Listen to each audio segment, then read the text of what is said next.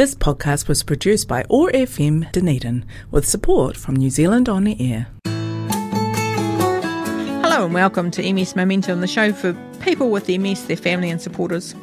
On OAR FM today, we're going to talk about fatigue again, and today, again, it's Valerie.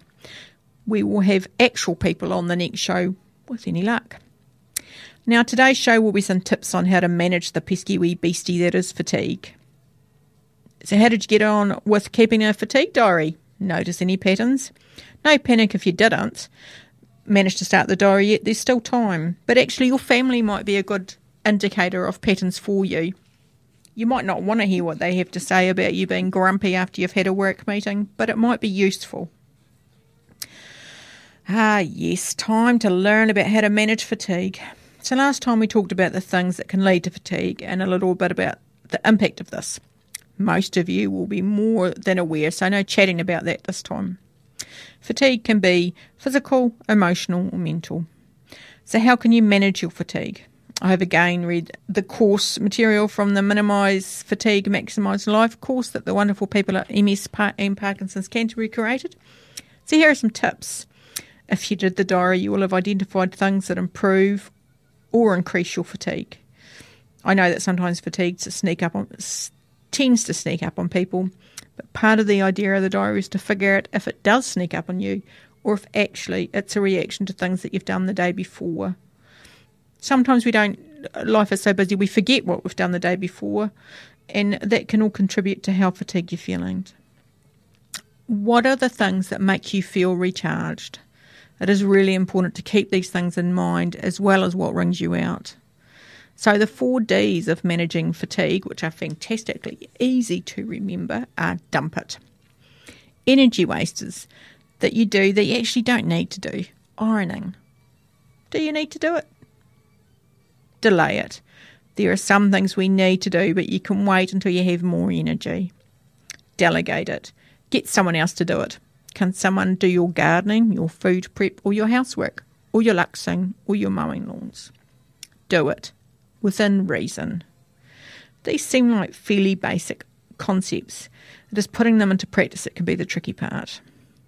You don't have to do everything.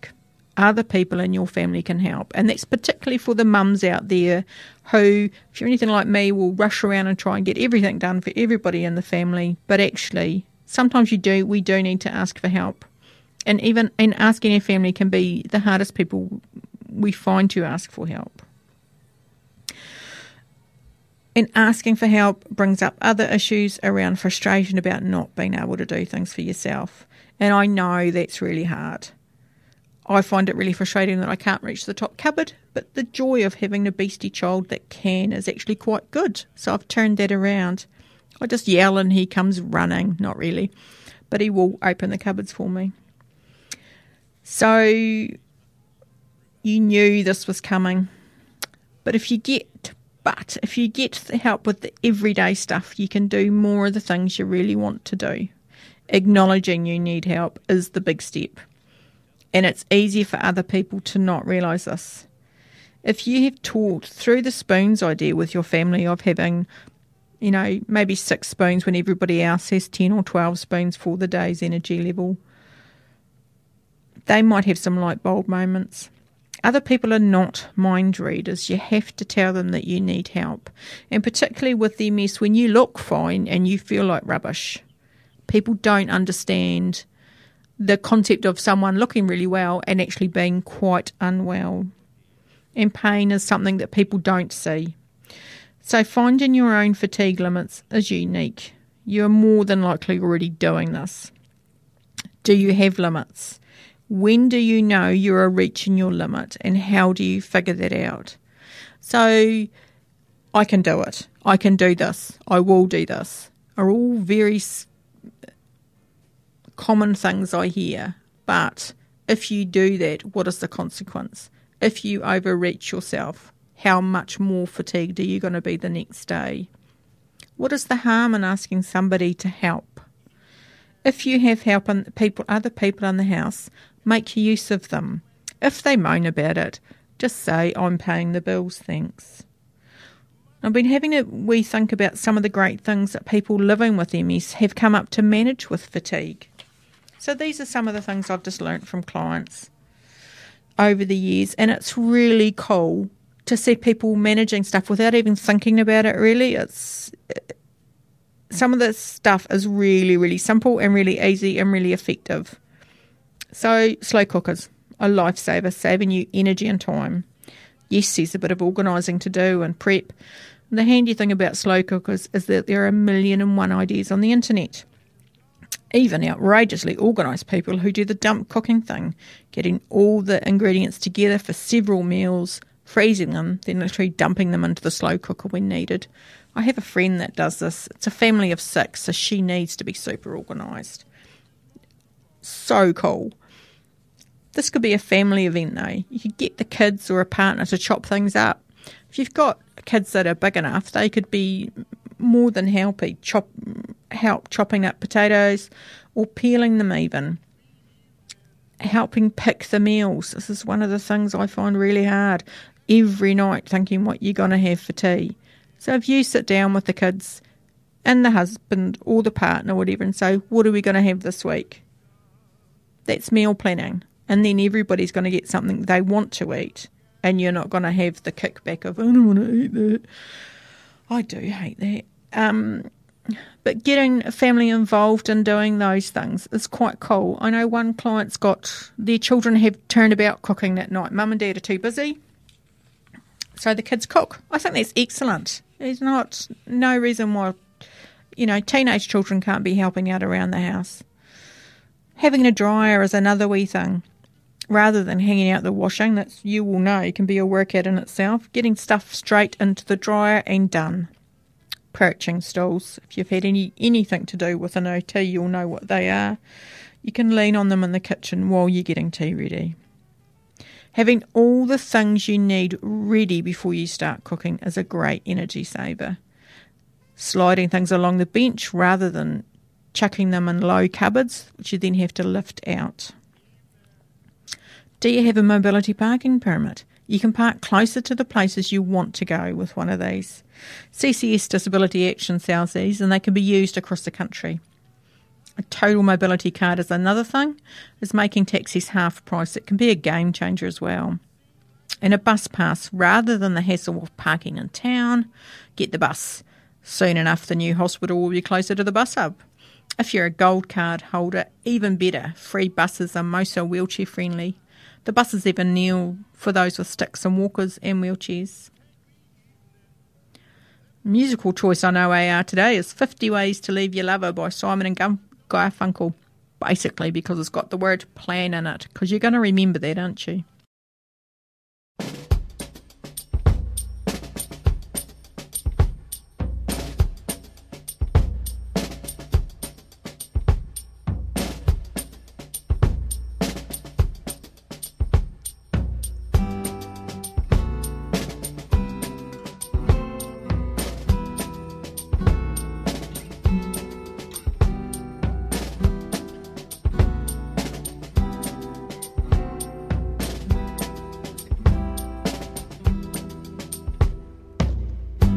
Problem is all inside your head, she said to me.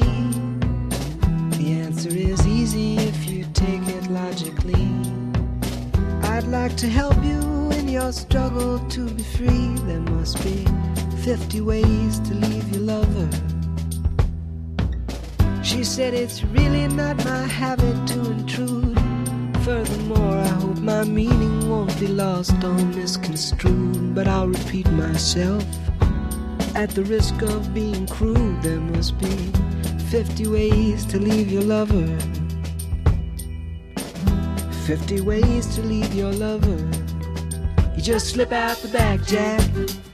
Make a new plan instead. You don't need to be coy, Roy. Just get yourself free.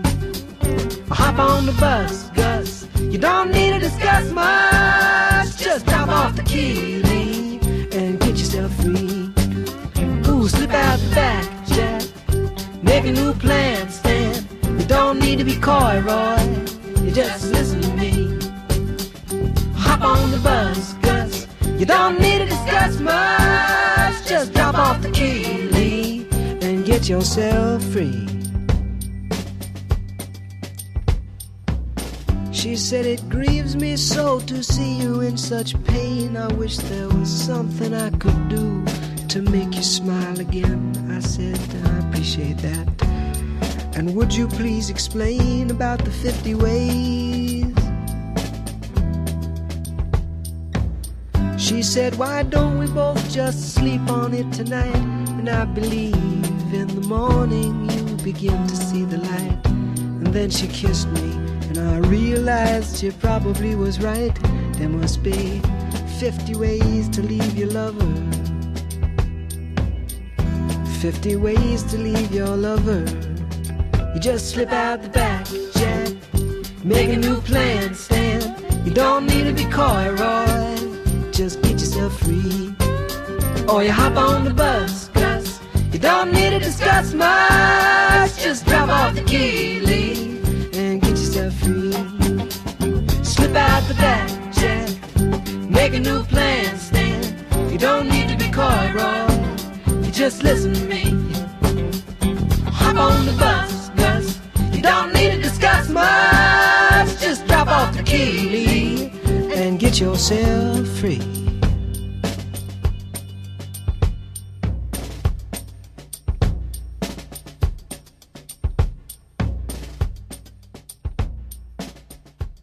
That was 50 Ways to Leave Your Lover. Get a New Plan, Stan, by Simon and Garfunkel on MS Momentum. Hoping that line might stick with you as we head into the next bit of the show. Okay, we're now on to the smarter part of managing fatigue. We've talked about the four Ds, which were dump, delay, delegate, and do, within reason. We have to put that proviso on. So here are the four Ps plan, prioritise, praise, pacing at least, and preserving. So, plan. How do you plan your time? What works and what doesn't? Do you plan a rest or something nice for yourself? Prioritise things you absolutely need to do at the top, usually when you have the most energy. Next, the slightly less important things. So, we're looking at planning your time and prioritising what you do. Can you do all of these things, and what will your fatigue look like when you have? If you have been doing the same things the same way for a while, is your plan still working or do you need to make adjustments? Life changes. So adjusting and being flexible enough to do those adjustments needs to be quite important. Pacing. Pacing a way to keep fatigue, fatigue in check. So balancing doing an activity with rest or with different activities mixed up. Pacing and planning are key to manage, managing your fatigue. The diary becomes quite important to figuring out when and why fatigue kicks in, especially if life is busy. The fourth P is preserving and not just jam. Doing things efficiently and with equipment. Using a cake mixer, mixer rather than an egg beater. Way easier on your arms. And using tools to help make life easier. So we talked about the slow cooker before. Have you had someone put from an OT? Tools, oh so handy. Whiteboards to write things on. Fridges work really well for this. Just remember to use an erasable pen. And smartphones are great for keeping shopping lists and a diary on. Put your keys in the same place every day. So, different types of fatigue will need different rest types. You may well be managing these now without realising. If you're physically fatigued, then sitting watching TV or doing a job at a desk might be manageable. Mental or emotional fatigue might require a quiet room with low stimulus, like a darker room with no telly. Having a rest. How do you pace yourself at work and at home? I was unwell a wee while ago, not COVID, and needed to rest after everything I did. Hung out the washing, had a rest. The thought of a shower just knackered me. Your fatigue le- levels will be different, and the types of fatigue you will be you have will be different. Figuring out how to manage your fatigue will be the is the best thing that we want, the result for you. So far, we talked about the four Ds dump, delay, delegate, and do. And next was the four Ps plan, prioritise, pacing, and preserving. These are all great ways of working with and around your fatigue to make life easier. The different types of fatigue, physical, emotional, and mental, are worth going over again though. How you recover from these types of fatigue may well be different, and different to how others do as well. If you know any other MSs, with have a chat with them. Fatigue is the most common of the symptoms, and people have fantastic ways of managing. Some of these might be might work for you, or you could be the one giving someone else tips or a fabulous idea. Neuro naps are a great 10 to 20 minutes only, though. Otherwise, you end up feeling worse. And fatigue can also be a sign of other things, so a UTI or low levels of iron. If you are feeling really run down, perhaps a chat to the GP might be in order. You will know yourself if your fatigue feels different. And also, don't, because fatigue is so common, don't just think, oh, I've got MS, I'm, therefore the fatigue is from that. It could be from other things. You need to look after your general well being. Um, as well. And it might be something else underlying that you're unaware of. This is MS Momentum on OAR FM. You can listen to previous shows and this one again if you're really keen on oarfm.org. If you fancy having a chat about the MFML course, get in touch. I'll be looking at running it virtually later this year, 2022. The four Ds dump, delay, delegate, and do, along with the four P's, plan, prioritise, pace, and preserving energy, are the first two weeks of the MFML course. The fatigue diary is a, a concise way of saying where you expend the most energy. Often we are so busy just getting through our days that we don't realise the way we do things as it is, usually doing the same things the same way, might not be working. Maybe it's time to change things up a bit.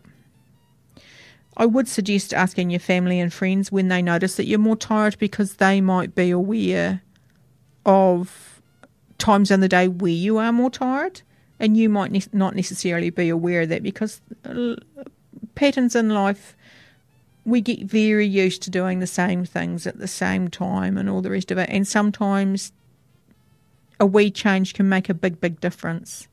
Don't be offended if someone says, oh, yeah, you get really grumpy about this time of day, because actually that's good for you to know. So you can work around that and say, oh, well, if you're getting grumpy at that time of day, have a wee break.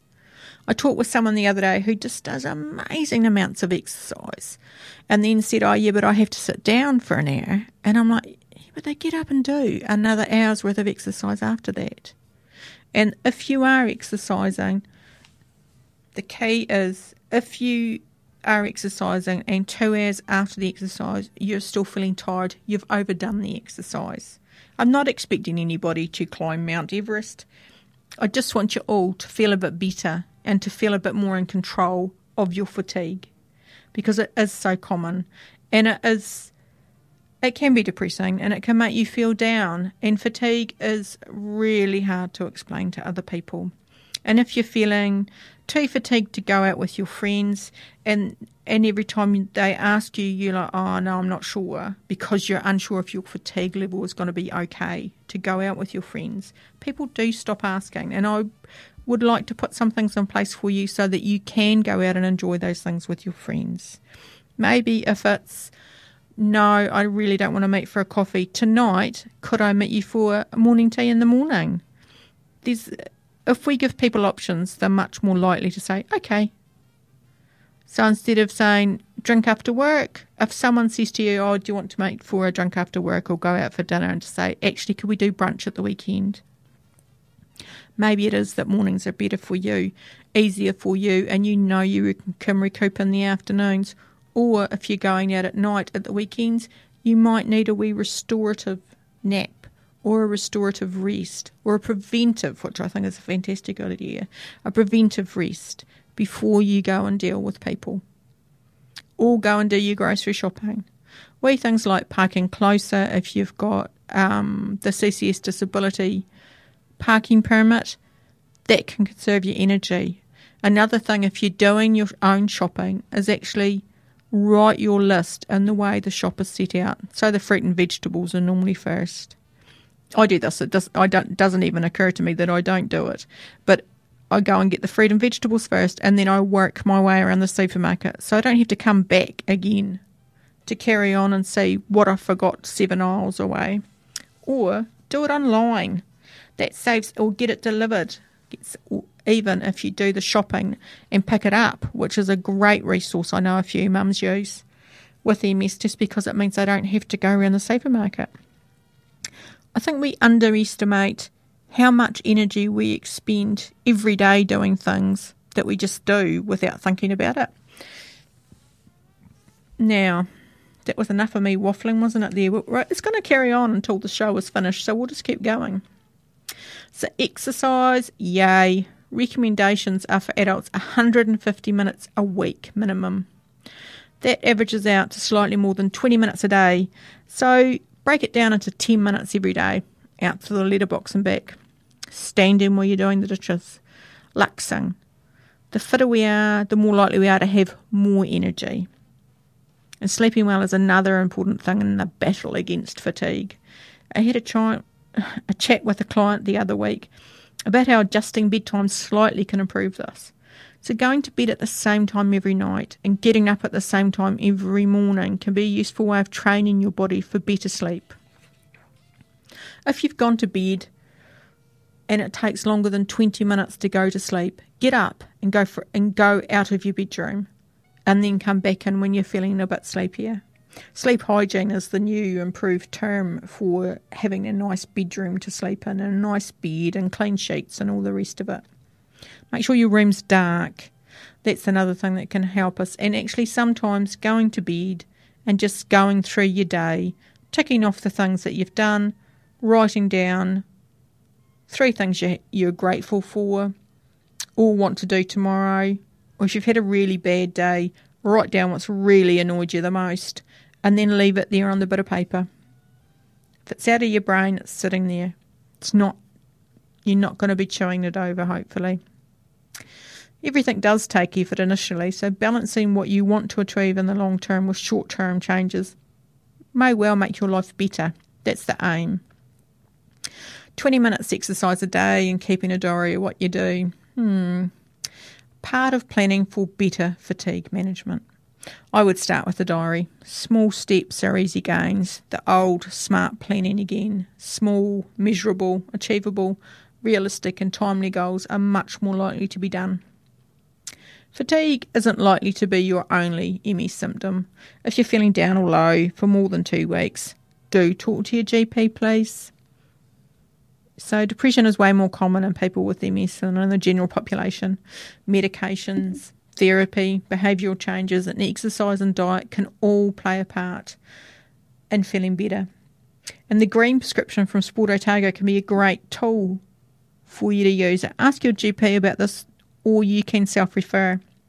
Sometimes a wee nap before going out for an event or just a rest can make the difference. Preventative rest, something that you can make use of more often. I hope this has given you something to think about by the way. I still haven't started a diary. I was unwell and it got in the way. But I have started taking keeping track of life and I've actually been outside more. I make a point of going outside every day when I get home. It hasn't rained yet. Just so that I am doing something a bit different. It's not fair of me to expect you all to be doing things differently if I can't do that myself. Now, recent research from um, Professor G, Gavin Giovannoni, who's out of the UK, he has decided that exercise should be the new disease modifying therapy for MS. So it is, there is a correlation between the exercise you do and how your MS is. It's not going to stop MS, nothing will, but it's a good place to start to make life a bit easier and a bit more manageable. The fatigue diary is about managing your fatigue, not exercising. Don't get the two confused. I want you I would really love it if everybody kept a diary and then let me know if they found out what what they found out. What were they doing that they didn't know they were doing that was causing the most fatigue? That would be a really interesting thing for people to let me know. Okay. I hope this has given you quite a lot to think about, very probably. As always, take care of yourselves. Give me a bell if you want to talk, or just say, Why did you tell us to do that, Valerie?